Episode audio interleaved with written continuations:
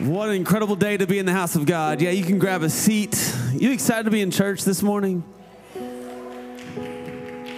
So, I heard this is the this is the service that's going to talk back. Y'all gonna y'all gonna get a little rowdy today.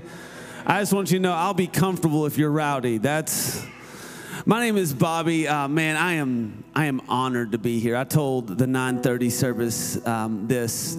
You have incredible pastors. Come on. And I I understand the custom is this that if you go speak at someone's church, you're supposed to say something good about the pastor. That's like, I understand that's the custom, but can I tell you, I mean this genuinely from the bottom of my heart. From the moment we met in that green room, uh, I quickly found Pastor Eddie on Instagram. I probably followed him like a year before he followed me, but that's a because I was like, I want the wisdom that this man, this, this couple have. I want to glean from them. Uh, I remember we were out here last summer, and I was like, oh, if I could just grab lunch, you know. And like, I'm serious. And so y'all have incredible pastors. To for Megan and I and our family, it is such an honor to be here this morning to have the opportunity to share what God's placed uh, in our heart for today. And so, uh, yeah, my family is with me. My beautiful wife Megan and my firstborn sitting right here on the front row. Uh, they have a photo of the whole family because the other two are in kids ministry. That's all. I'll look at that. Simon doesn't have long hair anymore. Uh, Ezra over here, he doesn't have long hair anymore. Their cousin told him they uh, they got it cut like two months ago, and he said, "Y'all went from uh, surfer dude to taxman real fast." Um, but that's us. That's us. That's the family. And uh, we're excited to be here this morning. If you have your Bible, I'm going to jump in. Um, we're going to start, we're going to be in 2 Samuel 9. Uh, we're going to jump into this story. Before I read the text today, just give you maybe a heads up on where we're at. Like, like where's this point in the text? Um, 2 Samuel 9 is the story of David uh, when he just became king. Uh, if you're familiar with the Bible, you're probably familiar with David. Even if you don't know much about the Word of God, you're definitely probably familiar with David, David and Goliath, David, uh, the man after God's own heart. Uh, the nation of Israel existed for you know hundreds of years. This was God's people, and they existed without a king uh, for a long time. They had judges that would rule over the land uh, as God chose. And um, there came a point in time when the nation of Israel, they wanted a king. They wanted to be like all the other nations. And God allowed them this um, opportunity to, to have a king, though he would have preferred to have remained their king. Uh, he allowed them to, to walk down this path. And the first king, his name was Saul.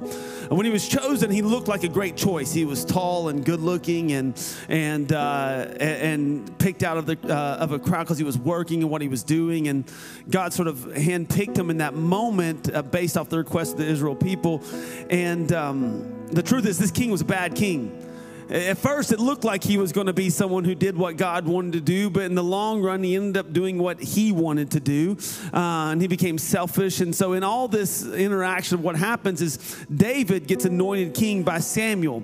He would be the second king. He gets anointed king, and however, it took him like 20 years to become king. So, he's anointed. God said, You're going to do this, but 20 years has to go by before he actually walks into the thing God has called him to. You might be here today and be like, God, God, I know you told me I'm going to be doing X, Y, and Z, and you've lasted six months and you're like going, God, where are you at? I thought you said don't lose faith, don't lose heart on what God said He was going to accomplish in your life. Just because it doesn't happen tomorrow does not mean that God is not moving and in God's timing. Come on, come on, restoration. In God's timing, things can happen. Stay patient. Trust God in the process. If David would abandon God's uh, command in the process, he would have walked away from God's promise in his future. And uh, far too often, I think in today's fast paced, fast food world, everything we want now, we abandon God's promises because we can't wait on God's process. And so that's not in my notes or thinking for today. That's just extra. And so David, David finally becomes king after 20 years. There's a psalm, I think it's like Psalm 133 or 123. Pastor Eddie will correct me later and let me know which one it is. Um, it's a, it, we pull this uh, this saying in church life unity commands a blessing. You ever heard that saying? It comes from this psalm that David wrote.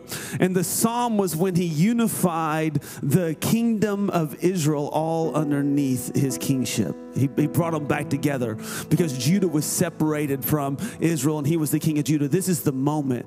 And it, it says that um, he wrote this psalm and it's beautiful. You, you should look into it later. And um, he's now king, and that's what we get up to here at this point. He's king and he wants to do something. So if you got your Bible, 2 Samuel chapter 9, we're going to read a few verses. It says, One day David asked, Is anyone in Saul's family still alive? Anyone? to whom I can show kindness for Jonathan's sake. He summoned a man named Ziba who had been one of Saul's servants. Are you Ziba? the king asked. He said, Yes, sir, I am, Ziba replied. The king asked him, Is anyone still alive from Saul's family? If so, I want to show God's kindness to them. I want to pause right here for just a second because that statement that David makes here is so important for us to understand. He said, I want to show God's kindness to them. Has anyone ever experienced the kindness that comes from God? Come on, make some noise. Have you ever experienced the kindness that comes from God? Man, isn't that a beautiful thing? Because God's kindness comes to us uh, because, not because we deserve it, but because it's who God is.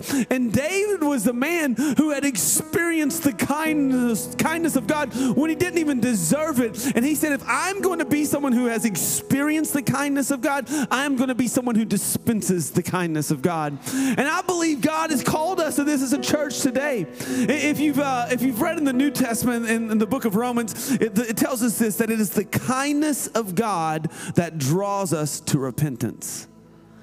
God's kindness is what leads us to repentance, what leads us to Him. It's not the fear of hell that leads us to God. It's not, it's not bitterness that leads us to God. No, it is God's kindness that draws people to repentance. And if it is God's kindness that does that, I believe there is a, a, a command on the church, there's a responsibility on the church to be the type of people like David was in the scripture that says, I'm going to show God's kindness to other people. And that's a big deal. We'll get into why that's a big deal in just a moment. It says this He says, Ziba replied, Yes. Yes, someone's still alive of Saul's family. His name is, he's one of Jonathan's sons, and he is crippled in both feet. He says, Where is he?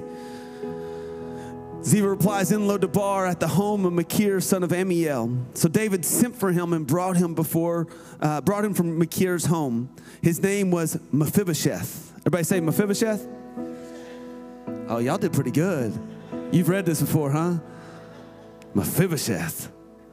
If you've been trying, if you're pregnant right now and you need a name for your son, Mephibosheth. Just saying.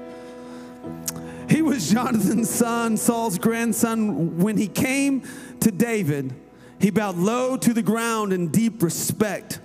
David said, Greetings, Mephibosheth. And Mephibosheth replied, I am your servant. Don't be afraid, David said. I intend to show kindness to you because of my promise to your father, Jonathan. I will give you all the property that once belonged to your grandfather Saul, and you will eat here with me at the king's table. Mephibosheth bowed respectfully and exclaimed, Who is your servant that you should show such kindness to a dead dog like me? Can we take a moment? Can we pray? Jesus, we thank you for your word.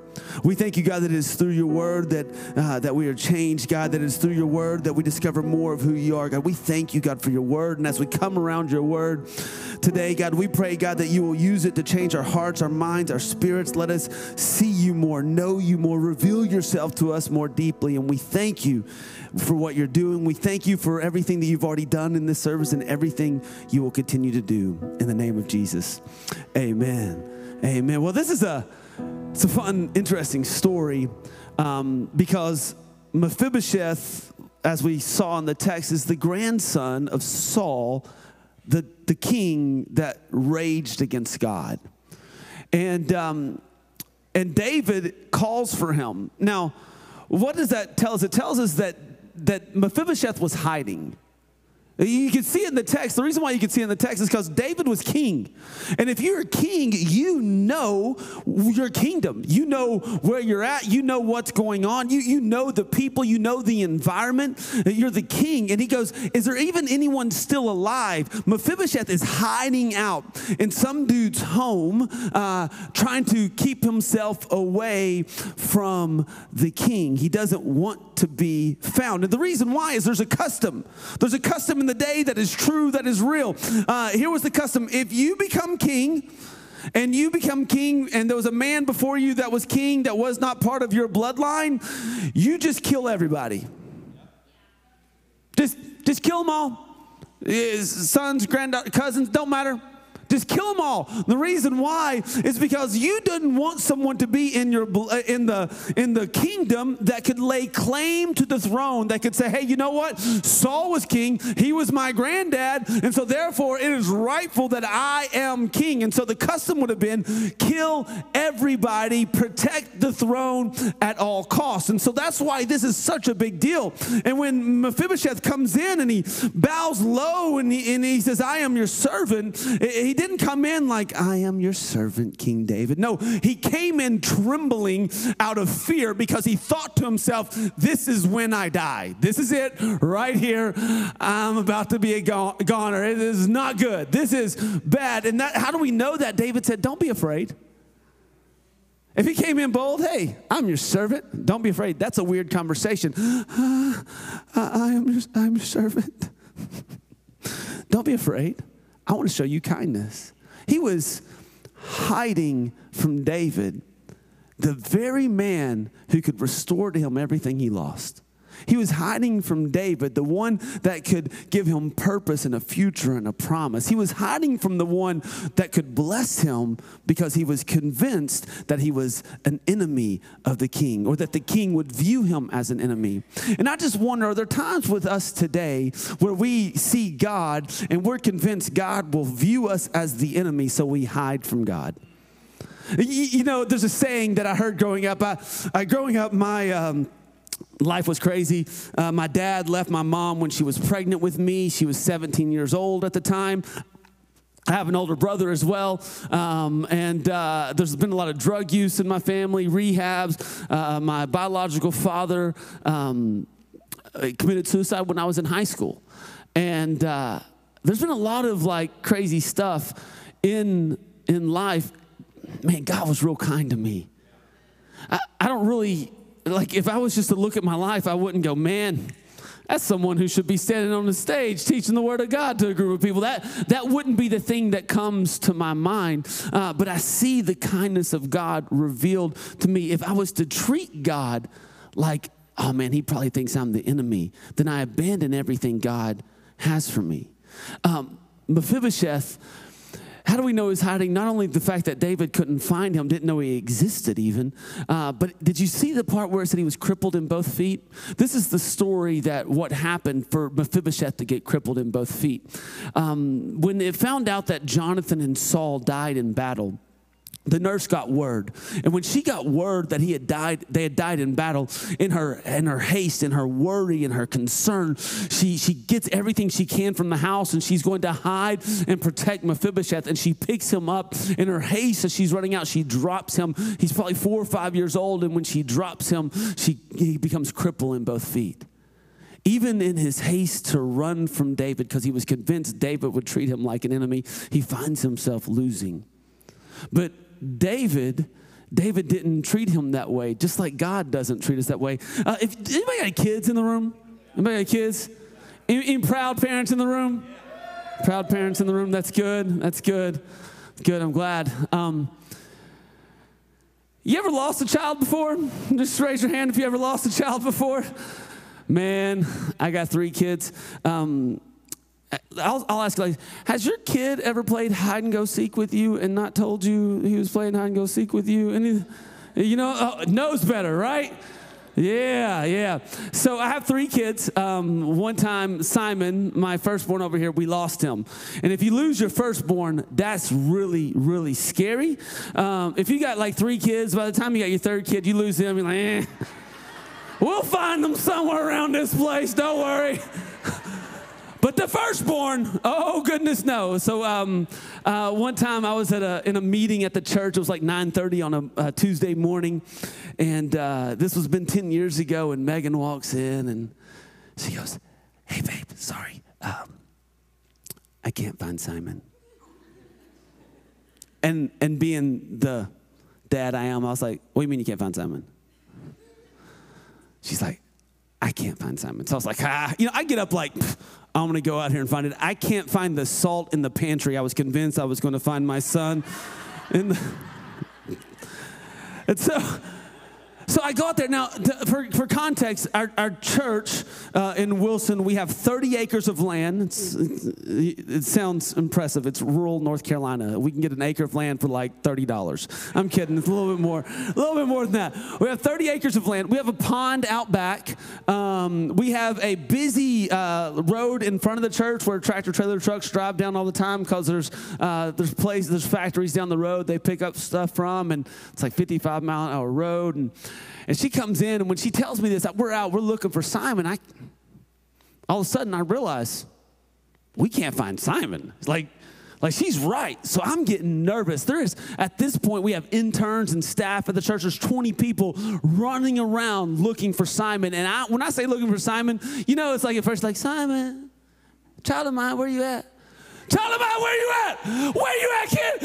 Answer. Simon, where you? I'm, I'm screaming. You know, Megan's screaming. She's crying. I'm crying. I'm like, where's this kid out? I run out front on the front of the church property. I'm staring down the road, just praying to God. He didn't walk out the front doors at two year old. Uh, we had guys going back to the pond just to, just in case. They're all over the place. We're just freaking out. And all of a sudden, one of the girls on staff of the church, her name is Kira, she walks into the auditorium and everybody's out of the auditorium at this point. You know, we'd already searched in there and screamed in there because that's the biggest room. And uh, she walks in quietly. And all of a sudden, there was this section of chairs we had covered up with this big sheet. And she hears this little, little two year old whimper come from underneath the sheets. She reaches down, she picks that sheet up, she looks in, she's like, Well, hey there, buddy, what are you doing? and uh, and and obviously, you know, we get him out, we find him, praise God. I just wonder what was going through his mind when he was playing hide and go seek with his parents and he thought it was all fun and games.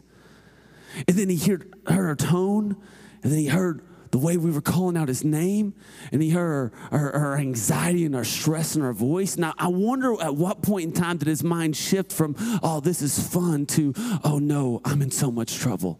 Oh no, when my parents find me, they're gonna be so mad at me. I'm gonna be in so much trouble. I gotta stay hidden because if they find me, I'm in trouble. Can I tell you what Megan did when she laid eyes on Simon? She reached down, she picked that kid up, she hugged him so tight, she said, Don't you ever do that to me again. Well, it wasn't, it wasn't frustration and mad. No, no, it was relief that he was finally back in our arms. You know what I mean? And if we, as, as bad, uh, messed up people, know how to love our children right, how much more does God in heaven know how to love his children right?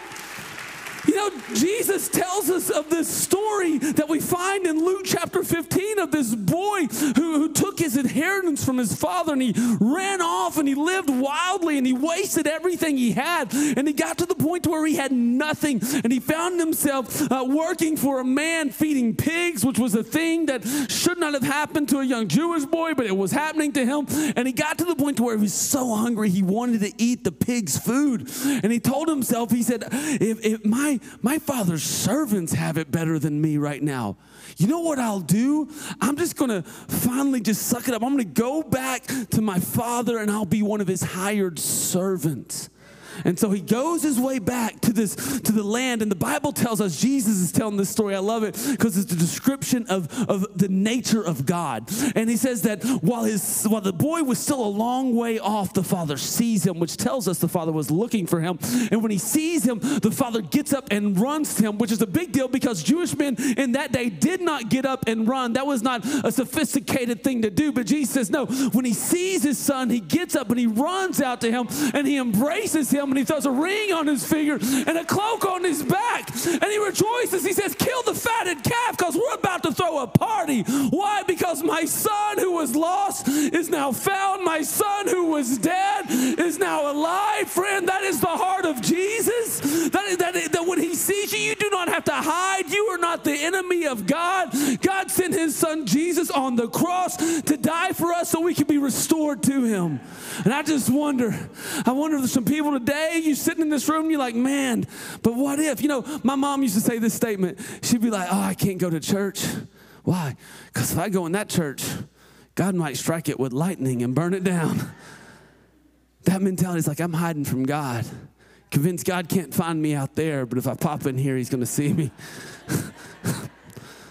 it's like, you ever read the, the book of Jonah? Jonah's like, I serve the God of the land and the sea, but he was trying to run from God on the sea. How dumb was that? Should have known better. You know, the Bible is riddled with stories where people tried to hide from God. Adam and Eve in the Old Testament, they sin, they eat from the tree of the knowledge of good and evil, and then God comes down and they're, they're hiding out, uh, afraid. And, and God has to say, Where are you? They're hiding. Why? Because they're convinced they're an enemy humanity, our, our nature is convinced that God will treat us like our enemy because we messed up. But the gospel is the opposite. It is that, that we have messed up so bad, the only solution, the only answer is found in Jesus. So he sent his son to die on a cross, to be raised from the dead three days later, so that we can be restored and have life and have it abundantly. It's a powerful message of the gospel. And, and I love it because we see Mephibosheth here, and Mephibosheth so clearly clearly to me represents humanity. And David here so clearly represents the heart of God. David, a man after God's own heart.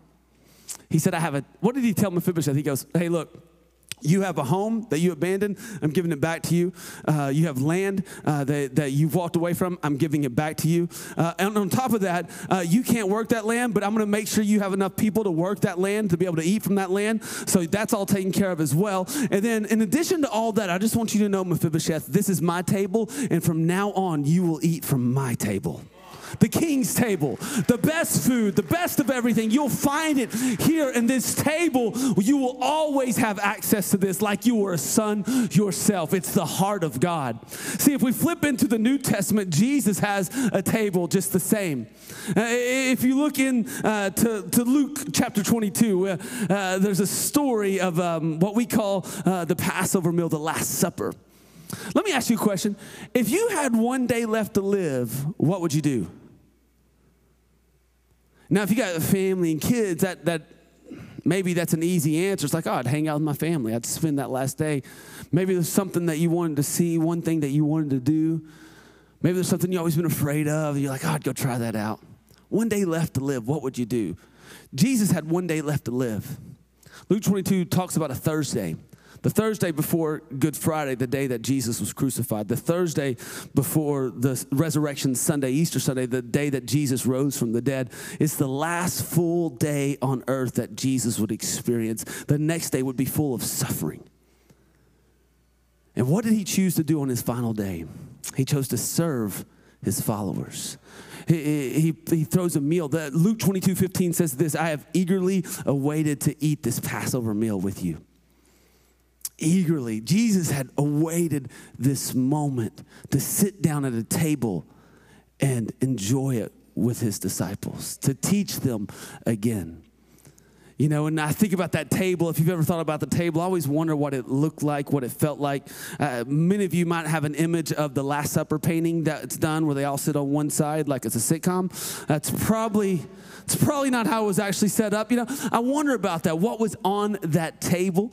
Um, you know, Jesus still has a table for us today, and there's some things on that table that are for us. The first and the most obvious one uh, this is when Jesus establishes communion, which we took this morning he established it and he, he took the cup and he says, This cup, it represents my blood, which was shed for you for the forgiveness of sins. Did you know at the table of Jesus there is forgiveness for you and for I?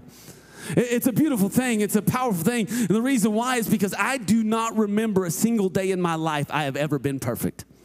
Anybody else? Is it just me? I don't have a day in my life where I had it all together and everything was perfect and I made no mistakes. No, I have always been flawed, but by the grace of God, there is forgiveness of sins when I come to his table. Come on. And, and, it's here and it's available and it's for you. That's why he went to the cross and that's why his blood was shed. And that's why when God looks down on people who call Jesus Christ their Lord and their Savior, he does not see our sin. He sees the blood of Christ, which washes away our sin and makes us clean and make us whole. We are not righteous because of our own works. No, we are made righteous by the works of Christ on the cross. Come on. It's a beautiful story of the gospel that's available at the table of Jesus. Not only is the, the, the cup, the blood, uh, the wine, but also the bread. Mm. Anybody like bread? Come on, somebody. Uh, in, in the Gospel of John, uh, Jesus calls himself, he says, I am the bread of life. Whew, aren't you glad he didn't say, I'm the kale of life? I'm the spinach of life. I'm the fat free yogurt of life. No, he said, I'm the bread of life. Come on. I turned 40 in like three months. You know what I want? I want just a big table of pastries, you know, like chocolate pastries and like fancy breads. Man, I could eat bread. I love bread. Come on. So, to talk about from the biblical standpoint, I guess, let's get there. Um, bread of life. Jesus said, I was having a moment, guys, I'm sorry. Um, the bread of life, what that represents is the sustaining power of Christ. That, that Jesus has the ability to sustain you when you can't sustain yourself. Have you ever said this to yourself? Like, have you ever been in a situation where you feel like the entire world was placed on your shoulders and you were like, God, if you put one more thing on me, I'm going to break. I can't handle this anymore. I can't handle everything. I can't handle the mess. I can't handle the people. I can't handle one more thing. Well, friend, the beauty is, is that at the table of Christ, there is the power to sustain you through the work of Christ. And when you think think you just can't handle one more thing, that's good news because Christ can handle it for you. He is the bread of life. Maybe you've walked through something before and you got on the other side and you're like, I don't know how that was possible. How did I make it through all that mess? Because Christ is ability to sustain us through the hardest times in life. That's at the table of Jesus. Also, at the table of Jesus is grace. I love grace. Sometimes we confuse it with just forgiveness um, because we just think, oh, grace to forgive. Uh, so if I mess up, God's grace helps me be forgiven of my sin. Where that's true, that's a partial story of God's grace. But Paul tells us this He says, For if by God's grace shall we go on sinning? And the answer is by no means. Yeah, that's exactly. Nope, that's not what it's about. That the grace of God gives us the ability not only to be forgiven of sin, but it actually gives us the ability to not be trapped and, and in bondage to sin any longer. It actually gives us the ability to say no to the things we're not supposed to do. Paul's Paul's language like this too. He said, he goes, I keep doing the things I don't want to do, and everything I know I should do, I don't do. And we find ourselves in that positions as human beings, but we have to understand the grace of God helps not only forgive us of sins, but helps us not walk into them as well. Come on, that's the power of grace. I'm running through those quickly because I, I understand there's only so much time. Another thing at the table of Jesus, I love this one, is, is compassion or mercy. Now, the Gospels, I, I, there's four of them in the New Testament Matthew, Mark, Luke, and John uh, in that order. And uh, one of those, the Gospel of Luke, I love the Gospel of Luke. I love its writings. I love, I love the way Luke describes things. And if you look at the Gospel of Luke, you'll find often throughout that text that Luke addresses the way Jesus interacted with displaced people, marginalized people, people who are pushed to the outside.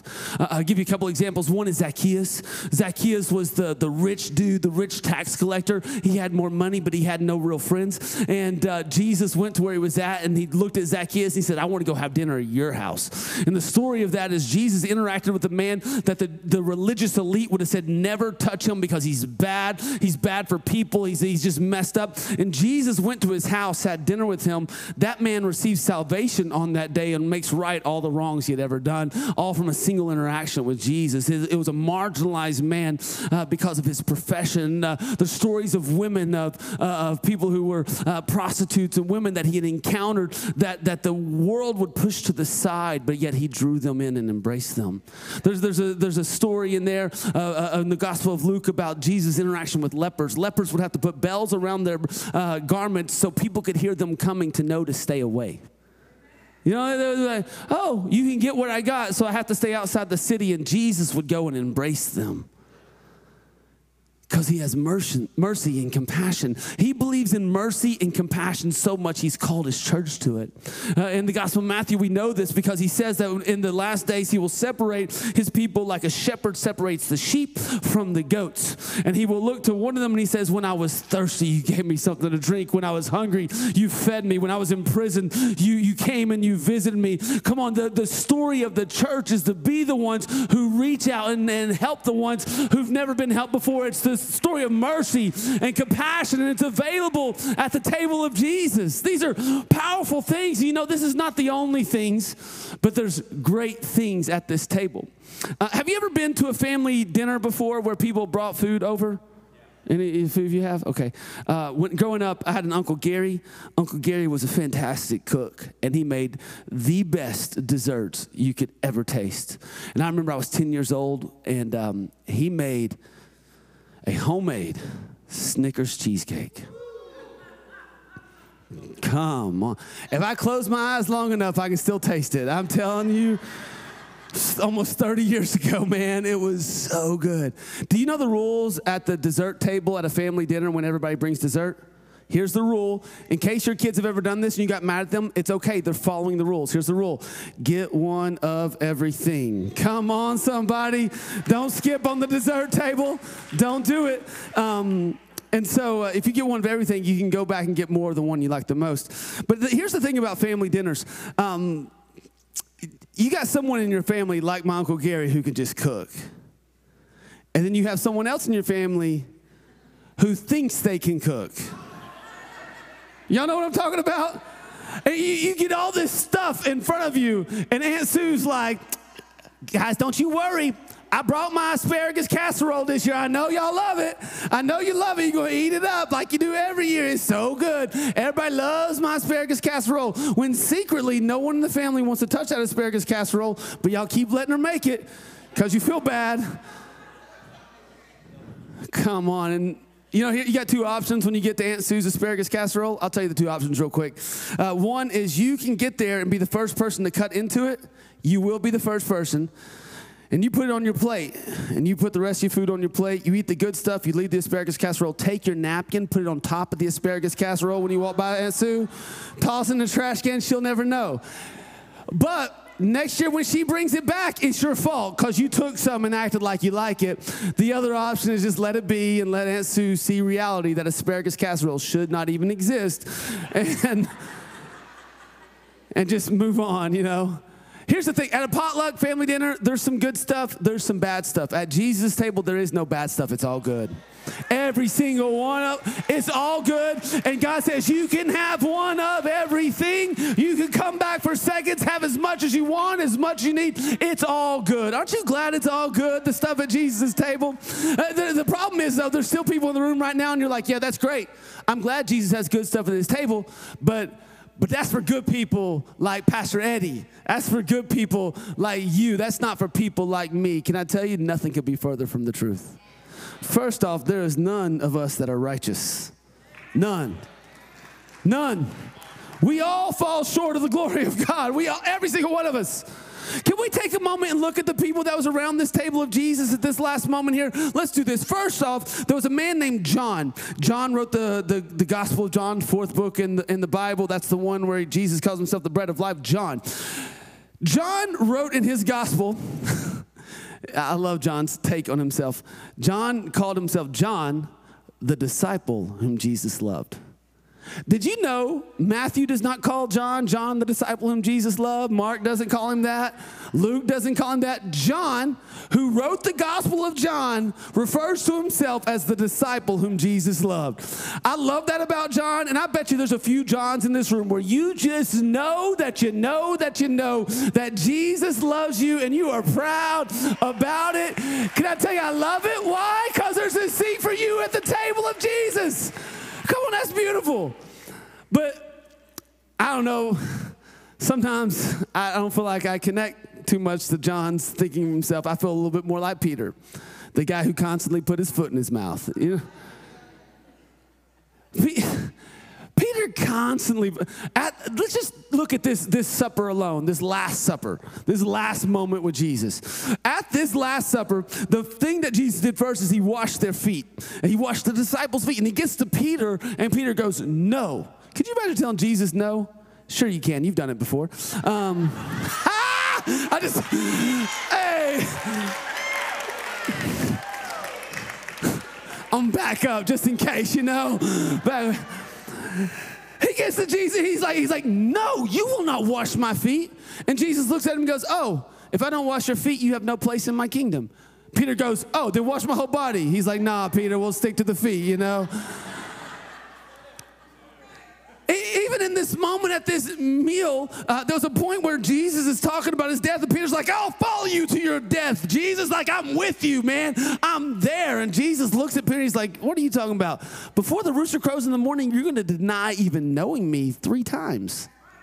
He's like, You're going to walk away from me. You're going to abandon me in, less than 12 hours. Don't have so much self confidence in what you think you're going to do. Uh, just pause for a second. Uh, but here's what's interesting to me He knew, knew that Peter was going to abandon him. Uh, he knew Peter stuck his foot in his mouth all the time, yet he still had a seat at that table. Come on. There's a disciple, his name was James. He's the brother of John, John, the disciple whom Jesus loved. James was called James the Greater. Uh, James uh, was a bold guy. I love, I love James. James was the first disciple, the first out of the apostles, the 12, that was martyred for his faith. Uh, and uh, not the first believer, that was Stephen. He's the first apostle, disciple. And in his way to be executed for believing in Jesus, he begins to proclaim the gospel to the guards guards that are taking him to be executed. Could you imagine? You're about to die, and you're like, you know what? All I want to do is get one more person to heaven. Come on. So he's, he's talking about the gospel and he's proclaiming the, the goodness of Jesus and who he is and what he's done. And, and all of a sudden, on the way to be executed, to be beheaded, one of the Roman soldiers that is taking him there stops and says, I want to accept Jesus Christ as my Lord and my Savior. History tells us this. And so what happens is they get to the place of execution, and James lays his head down, and the Roman soldier who accepted Christ laid his head down beside him. And that day, both of them were executed. You have to be a bold guy to go out and proclaim the gospel to that degree that someone knows that it is certain death to accept Jesus, but certain death did not matter because the goodness of God was far greater than what he would experience in that point. Come on. He was bold, and maybe you're bold. Maybe you're just like that guy who keeps talking about it, God has a seat for you at the table of Jesus. Come on. Andrew, the next disciple. Oh, man. Sometimes I feel bad for Andrew. If I'm being honest, sometimes I wonder if I'm Andrew. You'll understand that in a minute, but James and John, those four, the four first disciples called. Jesus said, Come follow me. They dropped their nets and went and followed Jesus. It was James and John, Peter and Andrew. Technically, it was Peter, and Andrew first, James, John second. Brothers, brothers. And the way the disciples worked, there was 12 disciples, but three of them had special access. Three of them went into the room when Jairus' daughter was raised from the dead. Three of them went to the Mount of Transfiguration. Three of them went just a little bit further in the Garden of Gethsemane. Uh, with Jesus. Like, three of them had special access. Those three that had special access, by the way, James, John, Peter. And I just wonder if there were times Andrew was like, come on, why didn't you pick me? I wonder if there were times Andrew was like, I'm just so close, but yet I'm so far away. I wonder if he felt like there were things that, that, that in his life that he wanted, but the, he just he just too far out of reach. And you might think to yourself, there's no way a disciple, he's one of the 12, would think that way. Well, let's just talk about the context of this dinner. Jesus says, One of you are going to betray me today. You're going to sell me out. That's the, He's talking about Judas. One of you are going to do this. And all of a sudden, they begin to accuse each other of who is going to do it. And then it turned into uh, this competition of who was greater than one another. That's when Jesus said, Look, y'all have messed it all up. The greatest among you should be like the least. The one, uh, the oldest should be like the youngest. The one who leads like the one who serves. Come on. That, that's what that story is telling. So they, this idea of greatness, who's greater, who's better, was rampant throughout the disciples. We can see that in the text. So it's not a far reach to wonder if Andrew was like, Man, I was the second one he called, but I wasn't in the three, I, I wasn't a part of that chosen group. I wonder if there were times he just felt like in life, the things that he desired were just, the dreams were just a little bit farther out of reach. And the beauty is, is even with that kind of thinking, Jesus had a seat for him at the table. And you know, when you, the problem with that thinking is when you only consider the things are far out here, you forget about the things that are right here. Man, why don't I have the food they have when I got the food right here? You, you, you let this spoil while putting your attention out there. But even in that, he had a seat at the table. There was four guys you may have never heard of before. Philip, Thaddeus, James the Lesser, and Bartholomew. Maybe you have, maybe you haven't. L- let's just start with this. James the Lesser. Ouch. Could you imagine how if that's how you were referred to? That's James the Greater, I'm James the Lesser. Like at your work, you're like, oh, that's the good Bobby, I'm the bad Bobby, I'm the mediocre one, you know what I'm saying? He's better than me. I'm the lesser one. Uh, that would be tough. Bartholomew, his, his name actually has royal descent. So people believe he's of a royal line, but yet he's barely mentioned in the gospel. Could you imagine being in a position where you were barely even mentioned, yet you came from royal descent and the, the things and that? Or uh, the Philip and Thaddeus, those guys have, they've been called by different names in the scripture. Like, like there's there's multiple names. It's actually it's Thaddeus and Bartholomew, I think, but uh, they they call them different names. Thaddeus is uh, other name is Judas. Could you imagine like like you share the name of the dude who betrayed Jesus? You saw somebody like you're Judas? No no no no no I'm not. You know? Just call me Thaddeus. Just, just call me Thaddeus. You're so little known, they're barely mentioned in the scripture. Maybe you feel like that. Maybe you feel like no one sees you. No one knows you. No one understands you. No one, you just feel like you're alone in a crowded room. Can I tell you, Jesus sees you and He has a place for you at His table. They, they, they ate the same food, they sat at the same table, and even if you feel like there's like no one sees you, no one knows what's going on in your life, Jesus has not missed you, He has not overlooked you. He has got a table set of great and wonderful things just for you. Uh, there's, there's two more guys, um, and um, man, all right. One guy, his name is Matthew. Matthew's a tax collector. And there's another guy, I, am going to put him on other sides of the table, though Jesus didn't do this. The other guy, his name is Simon, and he's a zealot. Now, to help you understand what that means for those of you who may not understand it, Matthew, the tax collector, worked for the Roman government. That was his job. That's how he made money, and that's how he made his enemies because they were upset that he took money from them and gave it to the Roman government. That's a different conversation. Simon the Zealot was a part of a political religious sect called Zealots, and their whole goal and mission in life was to overthrow the Roman government with great force and physicality.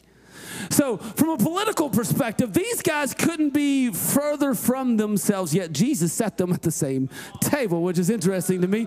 Uh, it makes me think of uh, before the first service, uh, I was talking to Pastor Eddie, and I was like, "Oh yeah, me and the me and the boys went to the LAFC LA Galaxy game on Friday night," and he's like, "Oh, did Galaxy win?"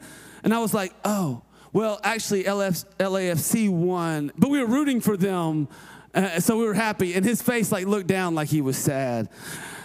Like you rooted for the LAFC. You know what's it, there's going to be people who are fans of LAFC and LA Galaxy both in heaven. Did you know that? Did you know that? And, and there might be some opposites of, of thinking at times, but there's a place for them. And Jesus did not put one of them at the kitty table while the other one's at the big table because they couldn't get along. No, he put them at the same place, gave them the same food. Can I tell you? There, there's going to be people when we get to heaven, we're like, what? You're here too? Yeah. Yeah, they are. Oh man, I w- no, I don't have time. I'm gonna. I was. have you ever wondered when we get to heaven and and like like I think of churches sometimes. Never mind. I can't do it, Pastor Eddie. Church, church should look like heaven, and heaven ain't all white, heaven ain't all black, heaven ain't all Hispanic. It is all of us, uh, every single one of us. The body of Christ today. Uh, it's not like we have an arm over here going, "I have no need of my foot over here." No, we all need each other. We're all in this together. If you're preaching the gospel of Jesus Christ, come on, let's lift those things up and let's understand. This story alone of these two guys living together for three years. They followed Jesus together. I'm sure at the beginning there was some fights because they disagreed on some things ideologically. But when they set that down and they picked up the kingdom mentality, I believe that's when things begin to change. If you only view someone because their ideology is different from you, you'll always be their enemy. But if you can carry the same kingdom cause, you'll always be united in what Christ has called you to. Pick up the kingdom. Pick up the kingdom. Lay down the other side. Pick up the kingdom. There's a guy named Thomas. He's at the table. Um, Thomas, he, I may feel, I feel bad for Thomas. Thomas, have you ever heard the phrase doubting Thomas? Yeah, doubting Thomas. You know that comes from Thomas in the Bible, Thomas the apostle, Thomas one of the 12. Thomas, the man who was martyred for his faith, doubting Thomas. We call him doubting Thomas. Did you know he's written in the, about in the scriptures a couple times in the Gospels? And when we talk about Thomas, you can actually see he's actually a man of great faith. He's got a lot of faith. You can see it in the way he talks about things earlier in the Gospels. I think he's mentioned two or three times. You can see it by the way he lives his life after this moment. But there was a time after the after the death and the res- resurrection of Jesus, the women were like, "Oh, Jesus is risen from the dead." I love that the women were the first to proclaim it, and typical men they didn't believe him. They had to go see for them. Yeah, they come, they proclaim it, but Thomas was like, "I don't believe it. Don't." I'll believe he rose from the dead when I can put my fingers in the scars in his hand and put my fingers in the scars in his side. That, that's when I'll believe. He walked with him for three years. Jesus, the, sometimes I feel like the disciples were boneheaded because Jesus told them constantly he would die and raise from the dead, yet they still didn't believe it when it happened. And Thomas had this moment of, of great doubt. Just one moment. And for the last 2,000 years, we've identified him from his single worst moment.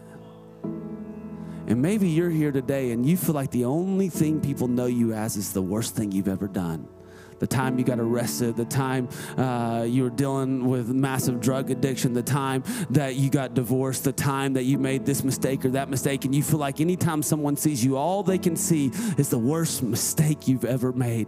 Can I tell you, I could see that in the story of Thomas, but Jesus gave him a seat at the table and a purpose and a passion and a ministry that followed up after it. If you're in this room today and you feel like the only thing people ever see you as is the worst mistake you've ever made, can I tell you, Jesus does not see you that way.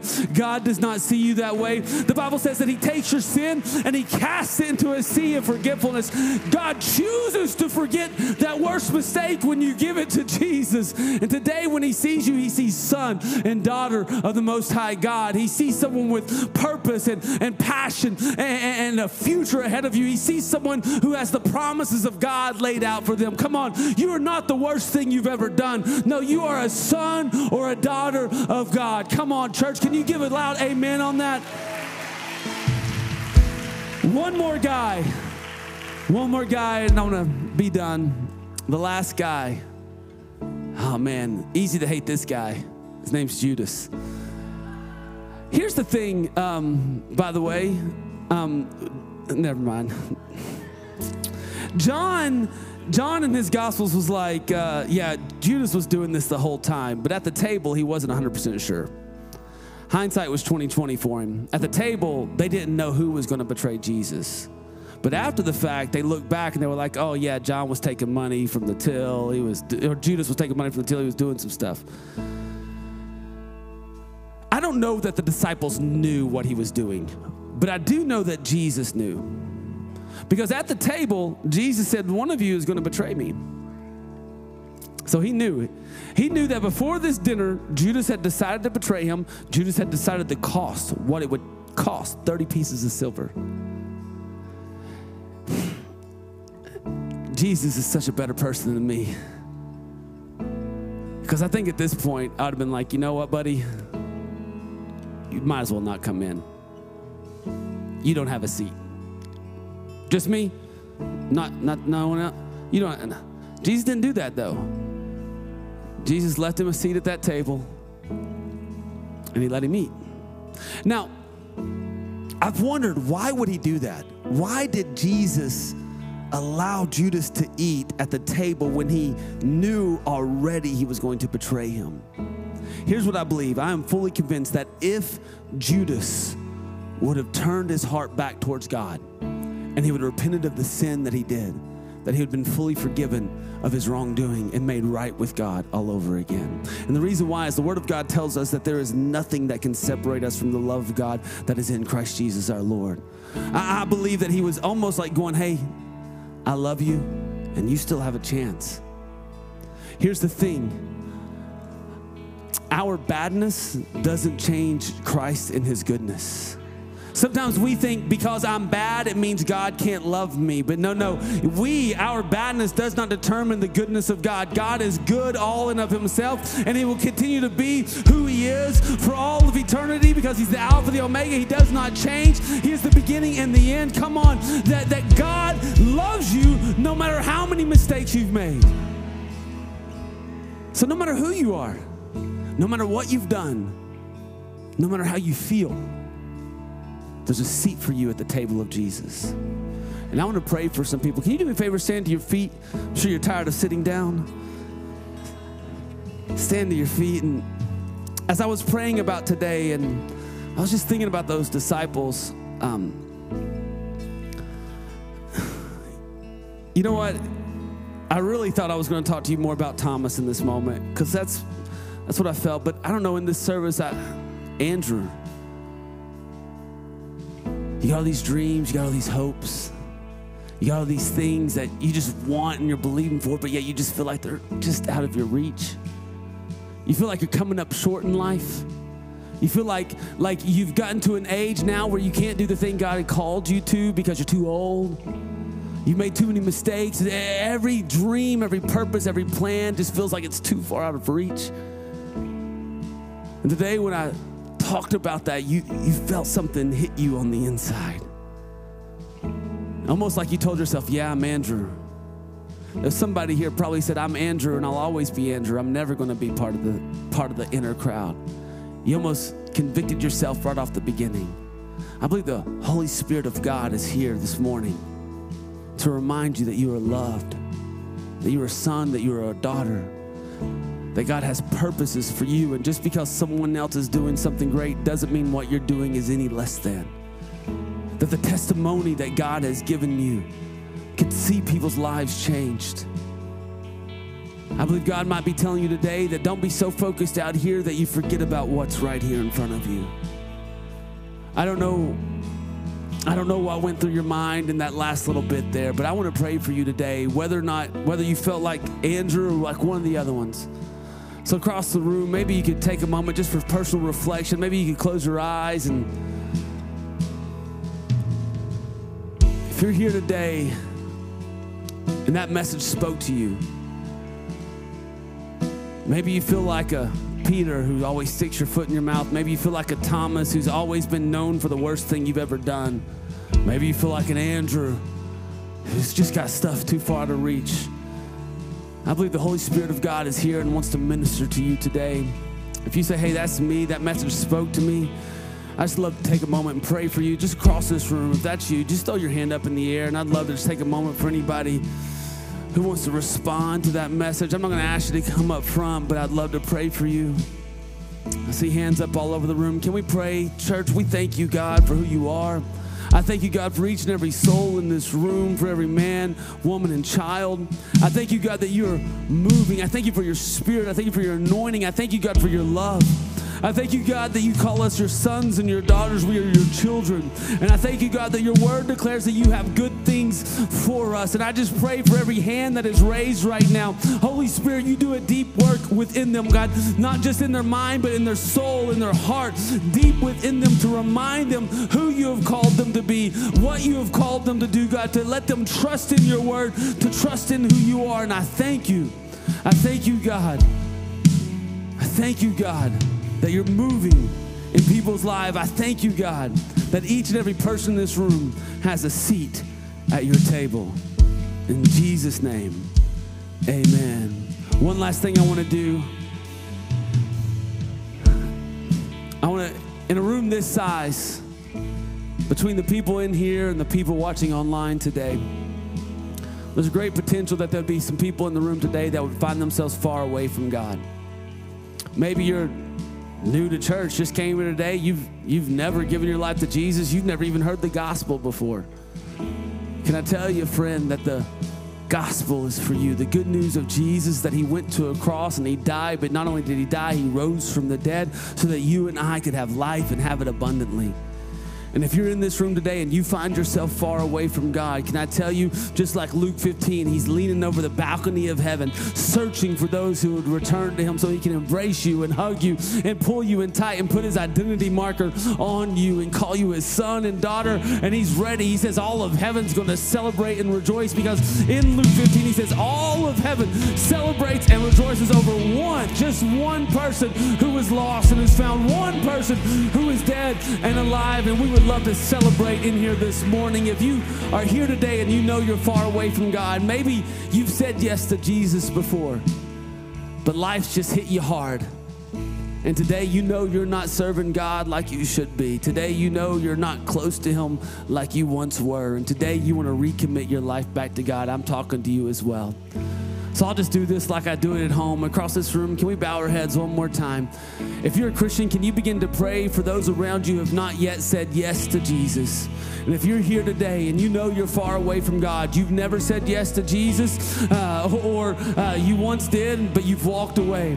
And today you want to make a decision in this service with these people to recommit your life back to Christ or to commit your life to Christ for the first time in a moment. I'll count to three and you can just throw your hand in the air high enough and long enough for me to see it. I'll know who I'm praying with, who I'm praying for, and you can put your hand back down. But if you're here today and you want to say yes to Jesus, you want to say yes to his grace, yes to his mercy, yes to his love, yes to his forgiveness, yes to his compassion, friend, it is available to you. All of God's food is good and it is for you. And if you're here today and you want to say yes to Jesus for the first time or come back to him, just simply on the count of three, throw that hand in the air. One, two, three, all across the room, all across the room. Come on, bold faith. Come on, I see hands all across the room. Come on, if there's anybody else and you want to say yes to Jesus today, just raise that hand up high enough and long enough for me to see it. Amen. Amen. Amen. All right, church, look up at me. What's heaven doing right now? It's celebrating. It's rejoicing. Come on, let's join in heaven. Let's join in heaven. All the angels are rejoicing. The Bible says that they were you far away from God. Yet today you've returned. We're going to say a prayer together as we close this out. So if we could all join in this prayer together, and this is what I would say. This is not the end point of Christianity. Cool, I said a prayer, now I go to heaven. No, this is the start point. Cool, I've said a prayer, now I can walk this journey out with God. Can we all pray together? Everybody say, Father God, I thank you for sending your son Jesus to die on the cross for me. Not only did he die, he rose from the dead three days later, giving me life and giving it to me abundantly. I now turn from my old ways and give my life to you. You are now my Lord, you are now my Savior, and I am now a Christian. In the name of Jesus. Amen. Amen. Thank you guys.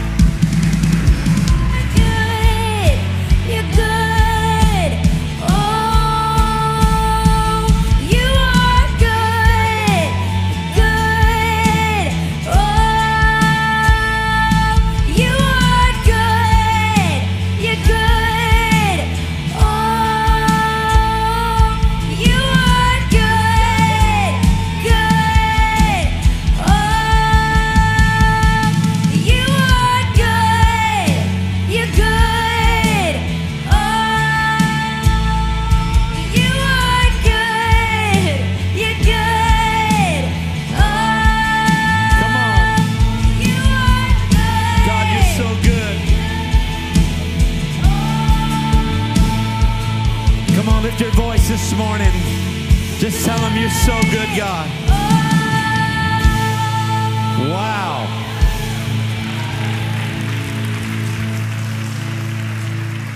I don't know, but did, did anybody just fall in love with the Harrell family from Wave Wilson? I don't know. Does, does Restoration Life want Pastor Bobby back to come and visit us with his wife, Megan? Simon, thank you so much for allowing your dad to use you in most of his illustrative services. My son Christian is up there. He knows what that feels like. And uh, man, wow, what a great word. You have a seat at the table of Jesus. Man, and you know what? There's a banquet in heaven be- being prepared for when we go home. There's a banquet in heaven, and you got a seat at that table too. Pastor Bobby, Megan, and family, thank you so much for coming to be with the Restoration Life family. We honor you. Uh, love Steve and Sharon. Your pastor's incredible. And uh, man, Restoration Life, what a great word. You got to go back and listen to that. Listen, Tuesday night, uh, we're getting ready to graduate our DNA growth track here next Sunday. We're having graduations. Uh, I, I got a word that God's put on my heart for next Sunday. Midweek, we're going through the fruit of the Spirit. So if you haven't been at church in midweek for a long time, come to midweek revival. And then don't forget about our picnic. Make sure that you prepare yourself for the picnic. We're going to have a great time together. Turn around, give somebody a high five for one more minute. And we love you. We'll see you next week. Have an incredible week in Jesus' name.